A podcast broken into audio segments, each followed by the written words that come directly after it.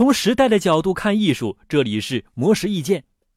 由世界上三十五个市场经济国家组成的经济合作与发展组织最近公布了一项最新研究结果，表示大多数人可能已经在和机器的竞争中落败了。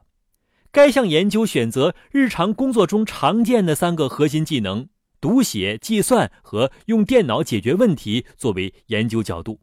让来自四十个国家的二十一点六万名成年人参与了一项成人技能调查的评估。同时，询问一批计算机科学家团队，了解在利用已经存在但在工作场所未必已经应用的技术的情况下，计算机可以解决哪些问题。结果表明，在接受调查的成年人中，约百分之三十的能力已经被电脑赶上，约百分之四十四的表现的比机器好，其余百分之二十五的工作并没有每天使用这些技能。英国金融时报介绍了这项研究，并发表文章评论，表示该研究中心有两个地方需要注意：第一，如果让机器实际接受测试，结果会更有说服力；第二，某种技术出现并不意味着马上会在工作中应用。